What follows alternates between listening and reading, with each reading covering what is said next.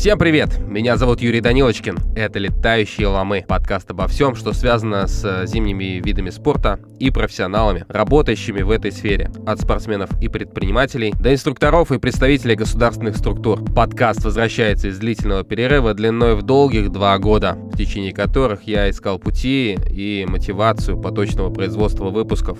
И вот, на дворе ноябрь 2022 года и на носу зима. Самое время предложить вам, моим слушателям, новый выпуск этого замечательного подкаста. Поехали! У меня в гостях мой давний друг, спортсмен и максимально ценный специалист в современном российском горнолыжном спорте Павел Шестаков. Но лучше пусть он сам о себе расскажет. Паш, спасибо тебе, что согласился поговорить в рамках этого подкаста. Я перво-наперво хочу попросить тебя рассказать о себе. Кто ты, откуда ты происходишь и чем ты сейчас занимаешься.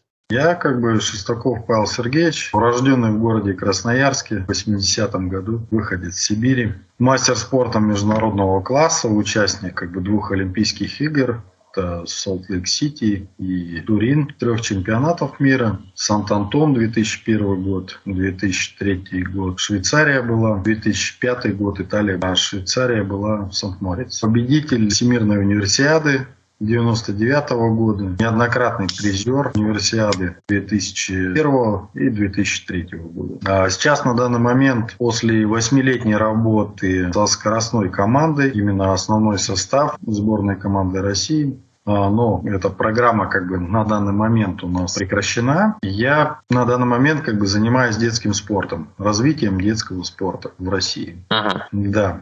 Поэтому мы, конечно же, занимаемся детьми и непосредственно занимаемся образованием как бы тренеров, повышаем их квалификацию для того, чтобы они, естественно, хорошо обучали своих детей. И самые лучшие дети у нас отбирались в сборную команду России. Круто. То есть э, ты работаешь сейчас на Федерацию горнолыжного спорта России? Да, да. А слушай, а вот сразу расскажи, а как э, проходит обучение вот, э, тренеров? Это же только детские тренеры обучаются сейчас, да? Ну, на самом деле, как бы мы разработали программу, которая позволяет как бы и не только детских тренеров. Э, первый этап ее построен таким образом, что в принципе от э, практически там не от начального уровня, но от, ну, для человека, который уже стоит на лыжах, и до уровня ФИС, как бы, это пойдет.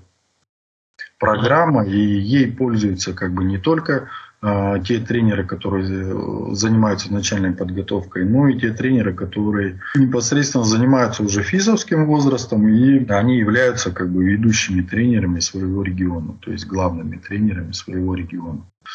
Вот. Также от федерации мы разработали как бы программу для э, тренеров от для, для тренеров, чтобы они пользовались ей. Эта программа э, как бы уже э, представлена им на виртуальном диске, э, который, в принципе, могут э, все пользоваться, кто э, как говорится, обладает русским языком. вот. Это ни для кого не секрет. То есть могут э, заходить, смотреть наглядные пособия, э, читать программу, потому что она состоит э, из многих разделов.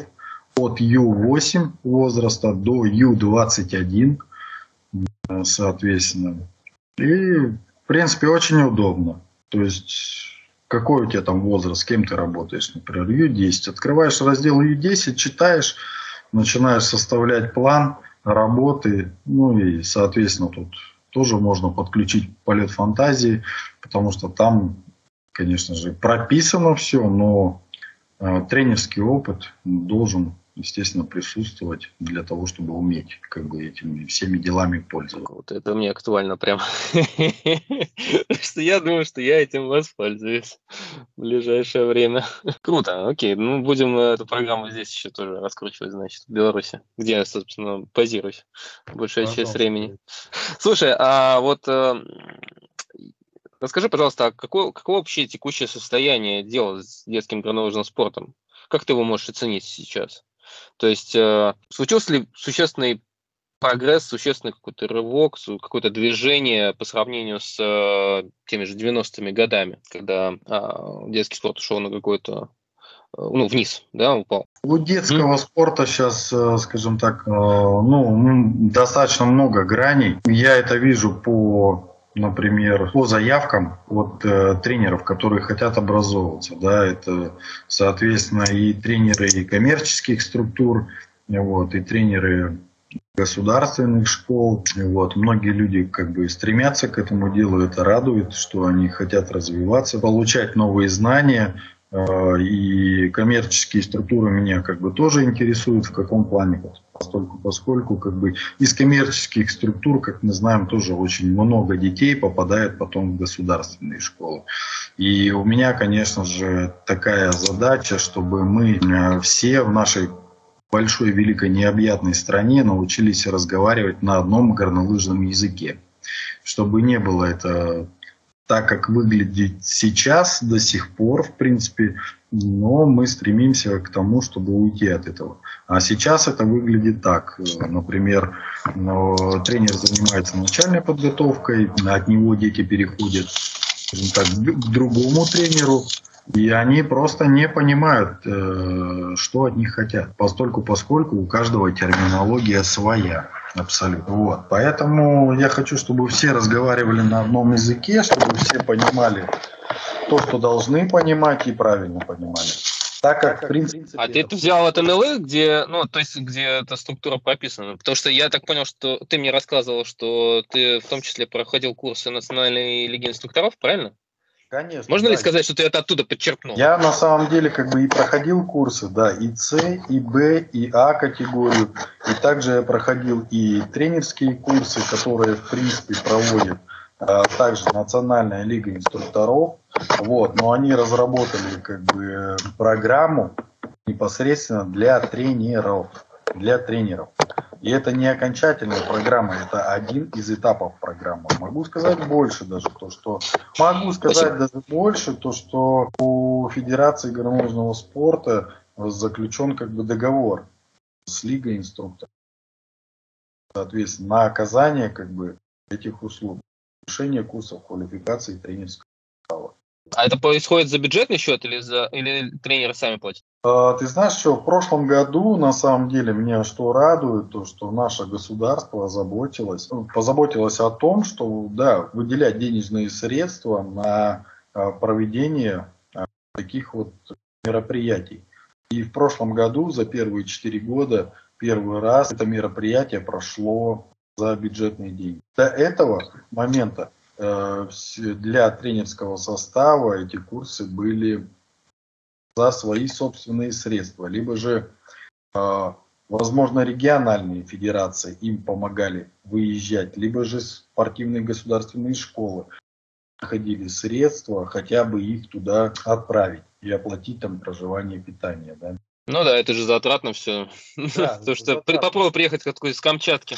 Конечно, да. конечно, это затратно. Но хочу сказать, что Камчатка поступила намного умнее. Они, да, проплатили для всех э, своих э, тренеров, э, которые у них работают, которые желали пройти эти курсы, оплатили для них курсы, и они прошли эти курсы, живя дома. То есть они не тратились на выезды, они просто заказали, как бы это пошли его.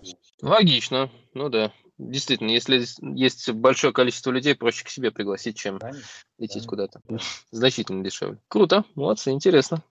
Ладно, можешь ли ты как-то оценить результаты того, что было сделано э, за прошедшие годы? То есть есть ли какие-то э, результаты в плане результатов на соревнованиях у детей? То есть, если какой, можно ли наблюдать какой-то прогресс в этом плане? Знаешь, за такой короткий период, конечно же, это достаточно сложно наблюдать, но положительный момент того, что как бы уже тренеры начинают э, стремиться э, наибольшим образом к этому образованию, они видят в этом толк, соответственно, и начинают, э, соответственно, искать подходы к детям совсем другие. Вот это раз. И я хочу сказать то, что это все преобразование не сразу, Москва не сразу строилась. Но и тем не менее, как бы за 4 года уже видны результаты.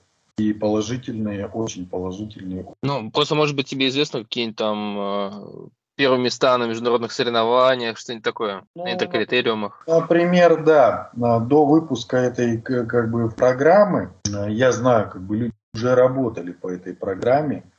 А, вот. В принципе, это кто у нас? Ну, например, Гусарова Софт. Это какой регион? А это Красноярск. Так. И Владимир Самбури, как бы, она и на всероссийских соревнованиях на голову выше была э, всех остальных детей выигрывала. Все эти результаты как бы не секрет. И на сайте Федерации в разделе всероссийских соревнований, пожалуйста, все в открытом доступе. Вот. Также она как бы на, на международные соревнования, там Альпи Чимбра, где она тоже была. Призах была. Угу. Интересно. Так, и м- теперь самый интересный вопрос такой, на помечтать. Это какие перспективы в детском спорте ты видишь? То есть э, куда это все движется вообще? Ну, движется однозначно как бы к развитию. Я вижу как бы перспективы только хорошие, постольку поскольку как бы если э, ты этим занимаешься и изначально как бы закладываешь перспективы э, отрицательные, то мне кажется и смысла заниматься этим всем делом нету. Да?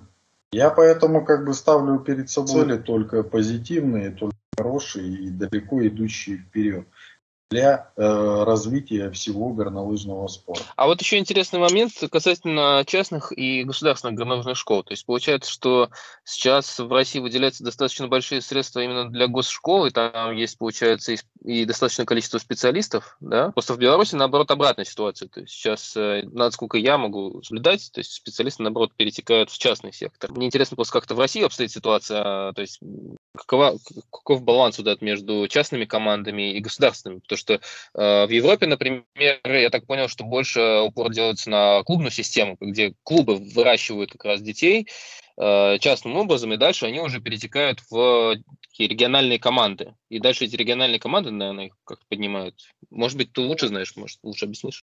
На самом деле, я думаю, что у них там все равно весь детский спорт завязан на родителях. Это клубная система, соответственно, и родители проплачивают все абсолютно. Это в Европе. Если взять Америку, там вообще как бы родители платят, я думаю, минимум там 20-25 тысяч долларов за ребенка в год для того, чтобы как бы тренер занимался ребенком на протяжении как бы, всего года, соответственно, в группе. Вот, какие-то выезды, какие-то свои соревнования, там региональные, межрегиональные, там какие-то все американские, как у нас э, все российские, то есть у них все это то же самое как бы есть, но там это все как бы завязано на коммерцию. У нас на самом деле как бы преобладают однозначно государственные школы, и хорошая как бы в этом плане тема, которая позволяет как бы и детей содержать, и спонсировать, и давать им образование.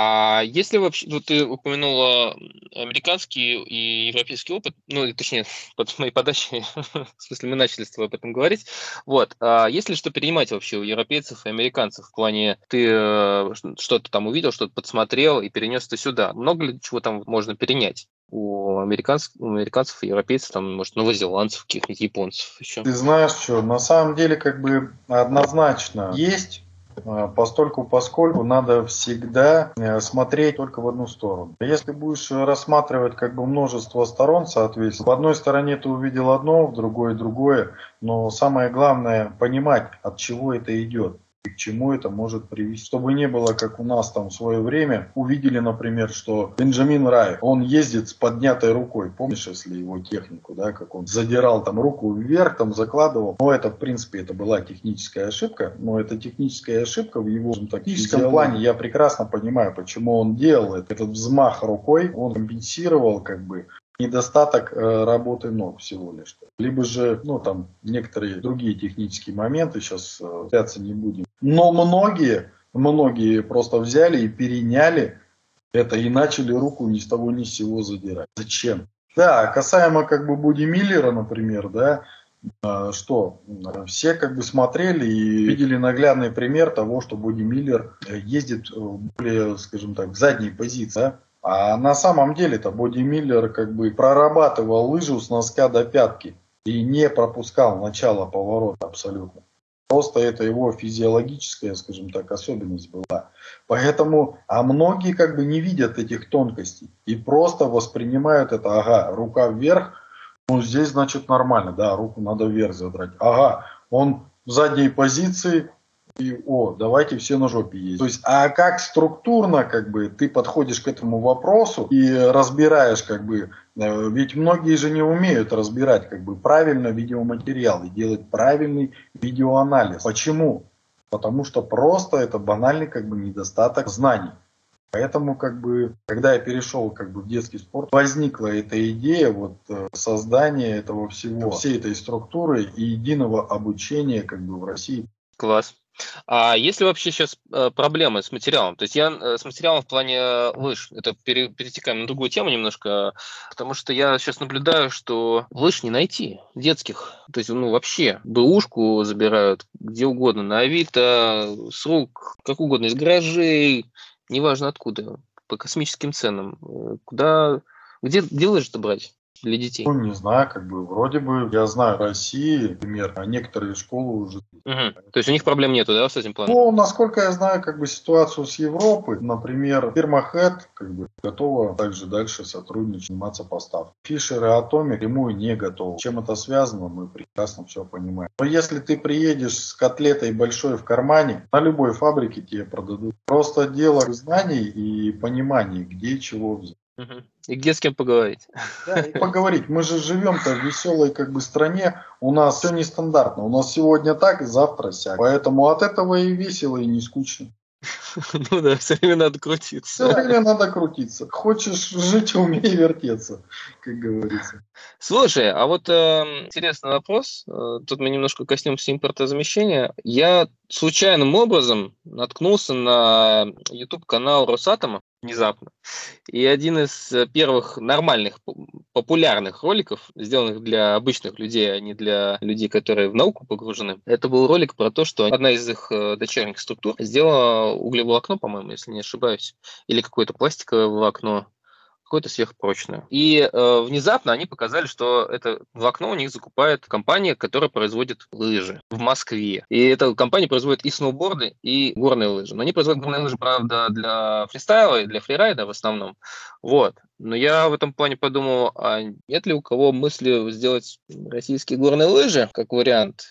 Может быть, как вариант детские горные лыжи, потому что их говоря, много детей-то. Говоря об импортозамещении, на самом деле, как бы, да, то есть они уже выпущены, как бы дети тестируют. И э, те люди, которые занимаются как бы производством, просили меня дать свое заключение, там все но что я сказал, что в принципе по детским лыжам заключение адекватного им никто не даст абсолютно. Для этого необходимо хотя бы две пары лыж, одна метр 90-93 гигантская лыжа, а другая слаломная метр шестьдесят пять, ну и женская метр пять.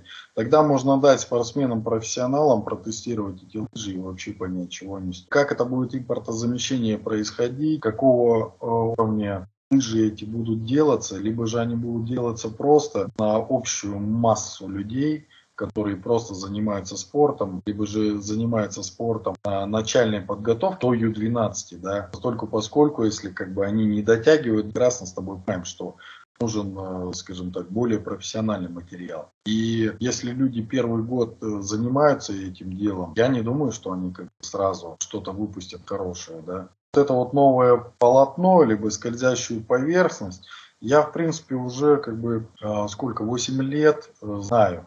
А мало того, оно как бы скользит на 30% быстрее, чем нежели как бы тефлон, тот, который вообще используется на лыжах. Знаю, что это материал вообще с ним ничего не надо. Ставить его любым другим образом зарабатывать. Его будут использовать в этих лыжах? А, нет, я в этом не уверен. Я просто был в лаборатории, где люди разбирали лыжи, пытались как бы наклеить это. Для того, чтобы его наклеить, нужны, видимо, скажем так, свои какие-то высокотехнологичные подходы. Заключаются, это же не просто, да, как ты на ботинке подошву оторвал, наклей ее присобачил обратно и пошел. То есть здесь как бы совсем другое, правильно? Нагрузки другие, да, конечно. конечно. Нагрузки другие, перепады другие, поэтому температуры. Наши специалисты еще не имеют. А возможно имеют. То есть я же тоже как бы это 8 лет назад как бы видел. То есть может быть это куда-то все еще и подвинулось за 8 лет в принципе-то. Но это было бы интересно, конечно. Да, это было бы интересно. Мало того, там еще есть лазерная заточка канта, которая тоже позволяет кант попадать раз, э, скажем так, в неделю вообще. Кант становится прочнее, и быстрее на 30% скольжений. Йо, вот это был бы стартап, конечно. Это стартап, там есть как бы, мы пробовали и лыжи, но там есть свои минусы. Ну, это как в любом деле, да. Надо тестировать, нужно докручивать. Сейчас мы, в принципе, все работаем по общепринятым. Есть лыжи спортивные, знаем, там, цеховые. Для Кубка мира это одни, для ФИСа это другие, для общей массы это вообще третьи лыжи. Ну да, естественно. Потому что чем выше уровень лыж, тем сложнее они в производстве, тем дороже они в производстве, там, дороже материала, технологии дороже. Окей, хорошо. А, про это мы с тобой поговорили. Очень интересно про детский спорт. А, кстати, я, вот последний вопрос еще касательно детского спорта, э, который меня интересует. Это международная кооперация. Есть ли какая-то кооперация сейчас э, в детском спорте между... Ну, я, между Беларусью и Россией пока нету кооперации, насколько я вижу. Вот, но, может, с Казахстаном как-то сотрудничаешь, может, с ними общаешься еще? Да нет, в принципе. Мы, конечно же, общаемся. Пару раз уже пытался приехать на Эльбрус с детьми, тоже потренироваться летом. Как-то у них Yes. Значит, белорусы опередили казахов в этом. Однозначно, опередили. Также, как бы, э, получается, что у нас же проходят детские соревнования уже как бы второй год, это называется соревнования «Дети Азии». Да, в принципе, приезжает там, дальневосточный регион, Чатка, Магадан, Сахалин, Владивосток. У них свой отбор, также в Сибири происходит. И вот э, также Казахстан, приезжает туда, Киргизстан, Узбекистан. Mm-hmm. Вот, общаюсь я как бы со всеми, вот, но в основном как бы по этим соревнованиям. Понял. А какие-то повышения курс повышения квалификации им экспортируется туда? Нет, курс повышения квалификации мы туда не экспортируем. Курс повышения квалификации у нас на данный момент проходит только в России. Но в свое время как бы я предлагал нашим друзьям и товарищам, украинцам, соответственно, тоже задуматься об этом и начинать поднимать. Вот про украинцев последняя фраза пропала. Да, я говорю, я предлагал нашим товарищам, украинцам, тоже поднимать и развивать вся горнолыжный спорт путем повышения курсов квалификации тренерского состава. Мне, конечно же, пока, а как у некоторых российских тренеров, нет понимания, что это такое. А во-вторых, как бы они говорят, э, конечно же, ссылаются на то, что мы обучались там в Европе, и там видели, сям видели. Я говорю, ну, там видели, сям видели, это одно.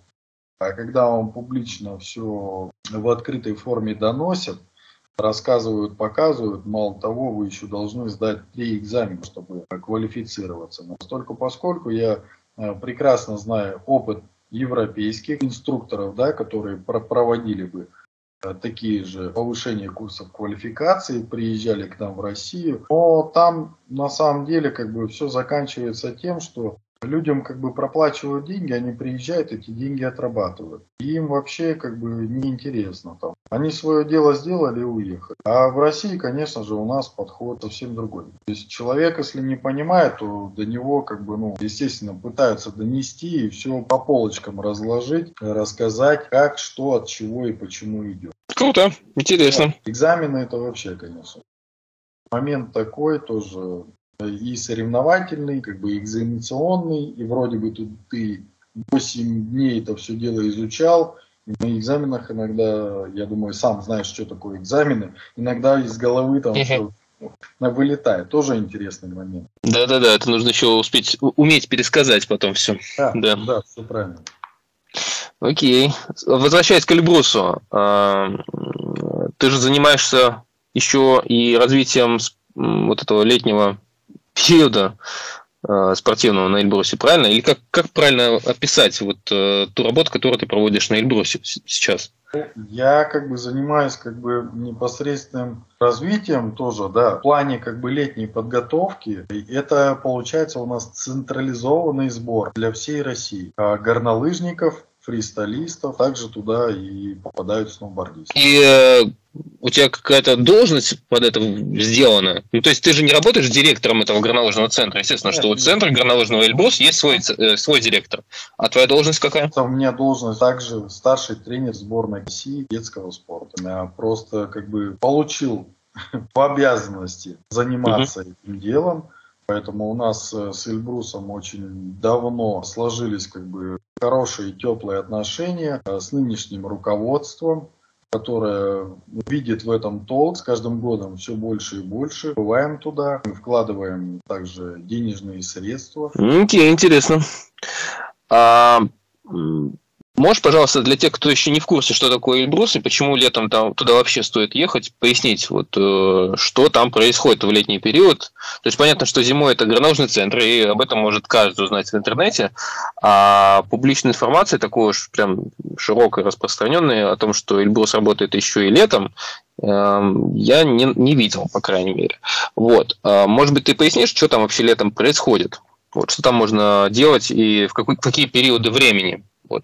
И для чего это нужно? Ну, на самом деле, как бы Эльбрус работает для туристов вплоть до начала июня, потому что весь май там прибывают туристы и работает станция и вторая, и третья для катания. Первая, понятно, но самая верхняя, вот Мир Карабаши, потом уже в июне остается только Мир Карабаши, станция на ней как бы тренируются непосредственно только спортсмены. Вот, но и тем не менее, как бы для туристов, насколько я помню, там не закрывается вообще. То есть, если кто-то хочет приехать покататься, то пожалуйста. Там постольку, поскольку как бы спортсмены все тренируются в раннее утро. И для нас канатные дороги включаются там в 5 утра или в 4.30. И до того момента, когда туристы поднимаются, для туристов открывается 9, ну, в 9.40 они только наверху. В 9.30 все уже спортсмены, как говорится, вниз. На второй завтрак, поэтому Поэтому так вот.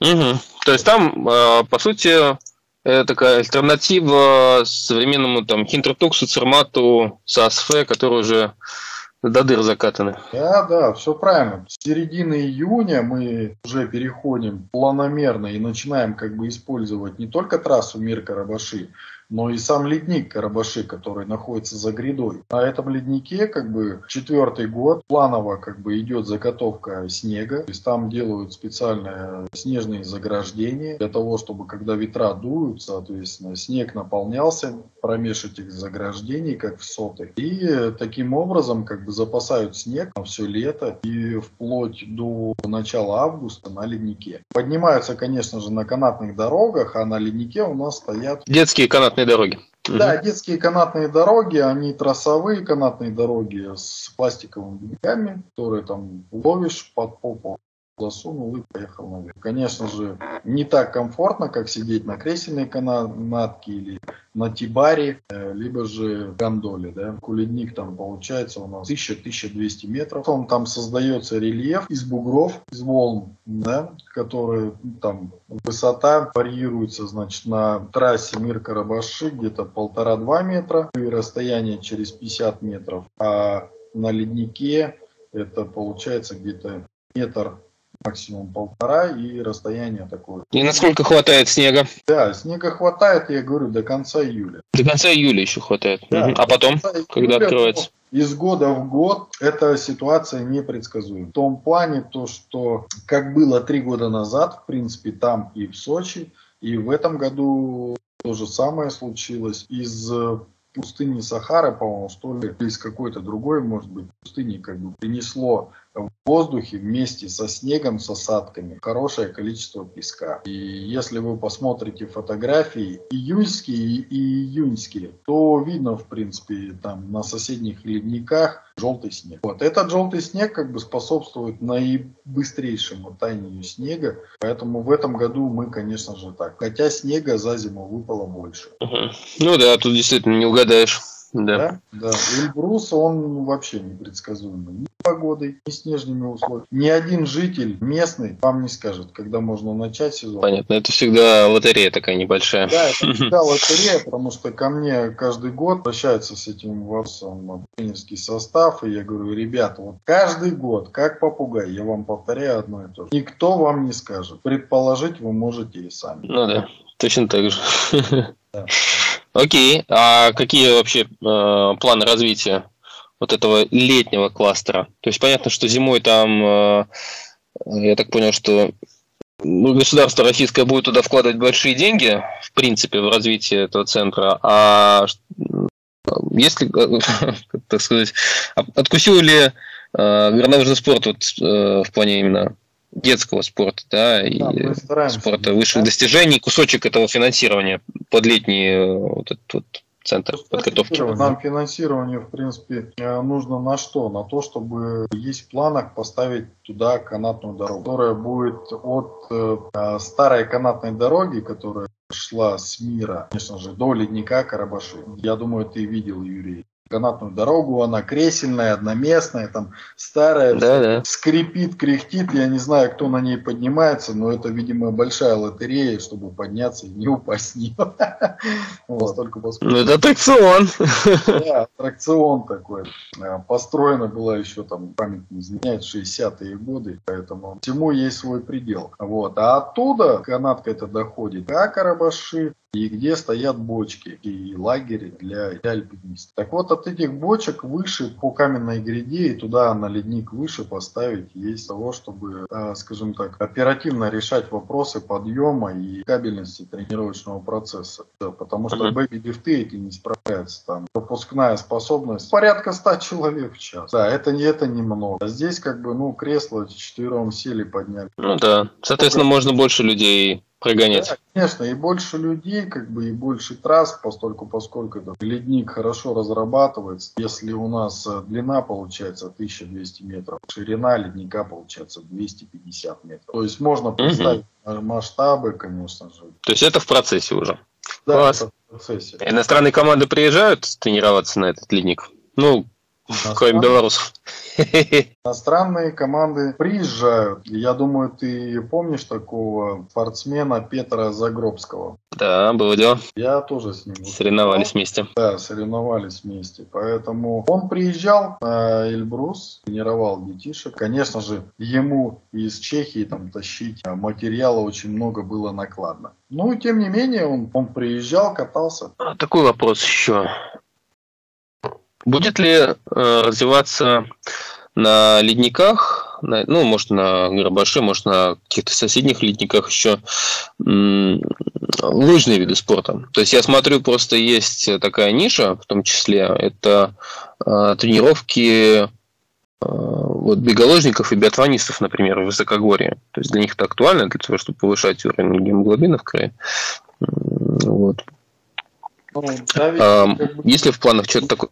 Сделать? Буквально недавно Министерство организовывало как бы, плановый выезд для рассмотрения возведения скажем так, спортивных объектов там. А в том числе как бы с нами ездил и представитель Водной Федерации. Поднявшись наверх, соответственно, и на леднике Карабаши, не доезжая а, станции Мир это получается, кто говорит, это 4100, 4200. Официально в Википедии написано высота 4050 метров. Под э, станцией Мир есть хорошее как бы плато, которое можно катывать, делать э, как бы трассы для лыжников, возможность их тренировочного процесса вот, на высокогорье. Как бы человек там был специалист и сказал, что для них это достаточно высоко. Я знаю, конечно же, Паса Стельвио. Они на на леднике также делают дорогу вертлявую там, но это получается как бы трасса у них выходит там 5 километров. А, вот. И она вся как бы на виду, ее все видно, запутанными петлями, там всякими всевозможными восьмерками. Неважно, суть в том, что это находится на 3500, не на 3900. Видимо, 3900 для них как бы высоко. Я вижу, как бы лыжники там присутствуют, но внизу, до Поляны Азау, 1900, а высота 200. Окей. А идем дальше. А есть ли еще места для летних тренировок какие-то перспективные, кроме Эльбруса? То есть, если смотреть еще на дальнюю перспективу, учитывая опыт э, той же Швейцарии, где рядом, рядом соседствуют два ледника летних, Цермат и Сацфе, то есть, может быть, где-то еще поблизости от Эльбруса есть что-то подобное? Имеет ну, смысл еще в перспективе смотреть на какие-то еще ледники, если будет такой перегруз большой? На самом деле есть как бы на самом Эльбрусе еще ледники, которые как бы не разработаны. И они тоже могут войти как бы э, в дальнейшую разработку, и на них можно спокойно э, проводить э, тренировочный процесс. И на самом деле это наши отцы как бы там в свое время тренировались, когда было побольше снега и, и льда было побольше. То есть, ну, ледник же с каждым годом все тает, тает. Поэтому, возможно, как бы руководство и примется разрабатывать эти ледники. Поскольку, поскольку они есть, и их можно использовать. Просто нужно как бы разрабатывать, обезопасить, соответственно, поскольку, поскольку этот ледник, это ледник, применять европейские технологии в плане там засыпания трещин. Это в первую очередь безопасность. А также мы боремся за то, чтобы вот на этом леднике у нас начали все-таки а, применять, приглашать европейцев для того, чтобы они помогли все вот это вот сделать и обучить как бы наш персонал как бы пользоваться правильными инструментами для ну, я думаю, что с развитием как бы этого курорта а сейчас как бы очень хор- хороший толчок дает то, что сейчас на третью очередь, буквально там в течение двух лет будет проведен искусственный снег. Это, конечно же, прибавит э, работы как бы самому центру, но и прибавит как бы снега, э, саму трассу и на сам ледник и упростит как бы все дальнейшие действия. То есть можно будет и начинать э, горнолыжный сезон раньше и заканчивать его а, позже. Окей, okay. а если касаться инфраструктуры, которая в долине, просто когда я был на, вот, на Эльбрусе и жил в Поляне Азава, конечно, отели такие пока начального уровня развития. Вот. При этом еще даже Э, спортсменам же нужно еще где-то тренироваться, по идее, на улице, на той же самой. То есть не все же там в помещениях тусоваться. То есть понятно, что можно там погулять, посмотреть на водопады, сходить до Нарзанов, подняться на легендарный Чигет, например. Да, я это все делал со своими подопечными. Вот, но, э, наверное, хочется еще какую-то спортивную площадку заиметь по-хорошему. То есть, чтобы в Поляне ну, зала могли спортсмены жить и тренироваться полноценно. Я тебе могу Будет, сказать, есть ли такой план? По-хорошему, да, есть такой план. Есть э, план у Министерства спорта там построить э, федеральную базу спортивную, которая будет находиться на высоте 2100 метров. Это чуть ниже поляны Азау. Если ты ходил как бы пешком, там начинали строить эти парковки для машин, да, в принципе, uh-huh. будет проходить канатная дорога вторая, да, вот, и чуть ниже этих парковок как раз вот на этом месте будет строиться такой центр с спортивными площадками. Когда это будет построено, конечно же, я не могу сказать, но работа в этом направлении ведется однозначно. Угу. Ну, хотя бы руки не опустили, типа, ну, не, не, наоборот, так оставим, нормально. На, наоборот, приободрились и двигаемся вперед. Да, потому что я вижу, что очень большой спрос, на самом деле, вот на такого рода тренировки. Даже среди вот моих э, клиентов, подопечных, э, они часто меня спрашивают, ну, хорошо, ну, вот 4 месяца прошло, зима классная была, э, наступает март, и Нужно что-то делать. Вот, нужно куда-то ехать. Получается две опции. Либо в Европу э, и сталкиваться с проблемами получения виз, пересечения границ, либо ехать в Россию, конечно же. Вот. Учитывая то, что виз нету, можно ехать спокойно, тренироваться, вести сколько угодно багажа. Это важно, особенно для нас. Все правильно. Да, Там на что... самом деле как бы регион этот очень хорошо, я надеюсь, в ближайшем будущем разовьется. За счет этого центра, за счет э, искусственного снега, то есть там только в плюс все пойдет. Ну, даже как бы если посмотреть на горнолыжников, мы начинали сколько, пять лет назад именно э, централизованно проводить летние сборы да, я этим занимаюсь уже столько лет. Вот. И начинали-то там у нас за весь летний сезон проходило порядка 250 человек. Потом 350, 450. Потихоньку-потихоньку росло. В прошлом году у нас было порядка 800 человек прошло через Эльбрус. А в этом году у нас прошло э, рекордное количество людей, 1600. Ого, основательно. Но там, получается, это считаются и те, кто несколько раз ездил, потому что я смотрю, что там народ э, месяцами сидит некоторые. Ну, естественно, да, просто есть как бы хорошая коммуникация, приехать туда, э, сидеть на высокогорье долго очень, как бы это тяжко, мало эффективности и все такое. Но если ты приехал там на две недели, отбарабанил, потом сел на поезд, буквально ночь проехал, ты уже в Сочи. Там на море отдохнул, потренировался – дней 12 в себя пришел и обратно поехал на сборы. Ну, как в принципе и делают итальянцы, французы, швейцарцы. Приехали, потренировались, когда погода, например, там в Цермате есть, домой смотались в озере, покупались, УФП поработали, погода появилась, опять раз заехали, все потренировались. Поэтому чего? Здесь как бы такая же коммуникация, пожалуйста. Можешь спуститься и в Кисловодск, попить на розанчика, еще водички, покупаться в термальных водах, э, погулять, потренироваться. То есть вообще шикарная тема, почему нет? Или же чуть подальше. Доехал до моря, там покупался, потренировался, вернулся сюда. Мне кажется, очень великолепная коммуникация. Слушай, так как ты еще э, представитель Федерации горнолыжного спорта, я хочу с тобой еще вот этот вопрос обсудить. Э, такой текущий, в кавычках, текущей политической ситуации. Вот. Э, Просто интересно узнать, как, куда движется горнолыжный спорт профессиональный в России, учитывая то, что с ФИСом сейчас у нас проблема есть, с Федерацией международной горнолыжной, ну, лыжной, лыжной федерации вот, международной. А как Россия, Российская Федерация решает вопрос блокировки спортсменов вот, на международных соревнованиях? Ну, на самом деле, как бы, э, как мы решаем? Мы разрабатываем два плана действия, и до конца, как бы, никто никого не заблокировал. Вот это первое. Принятие решения будет, насколько я понимаю, в октябре на Конгрессе ФИС. Вот, поэтому могу тебе сказать одно то, что у нас есть два плана действия. И план действия тот, который, если нас пустят на ФИС, и план действия, который и не пустят на ФИС. Вот. А по дальнейшим вопросам предлагаете вернуться к этому вопросу в октябре или в ноябре. Угу. Ну хорошо, это будет интересно. Дай бог мне смонтировать вовремя. Давай, давай, делай, конечно. Выпуск был не в ноябре. Да, конечно, Юр. Давай, занимайся вопросом. Да. Слушай, ну что, погнал я, наверное. Нормально же все сделали. Спасибо да? тебе за разговор. Да, часа достаточно, более чем. Да, да.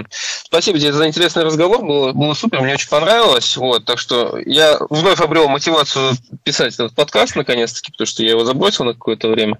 Ага. Года полтора, наверное, забросил. Вот. И тут такой, о, так-так-так, у меня появилась мотивация делать подкаст. Я сразу тебе пишу, такой, Паша, давай говори. Я, я так скрестил пальчики, думаю, главное, чтобы Паша согласился. Ты согласился, такой, yes. Все стыкуется прям. Ну, видишь, как говорится, к нам прилетает э, понимание в тот нужный момент, когда оно должно прийти, поэтому это... Да, да, да, да, да, да, да. Вот Юр, я давай... этого момента ждал, когда мне это появится. Юр, давай тогда, рад был слышать тебя, до связи. Давай. Взаимно, увидимся. Пока. Это был подкаст «Летающие ломы». Подписывайтесь, ставьте лайки и оценки, где это возможно. А также оставляйте свои комментарии и делитесь ссылкой в соцсетях. Вместе мы сделаем зимние виды спорта еще популярнее. Над подкастом работаю я, Юрий Данилочкин.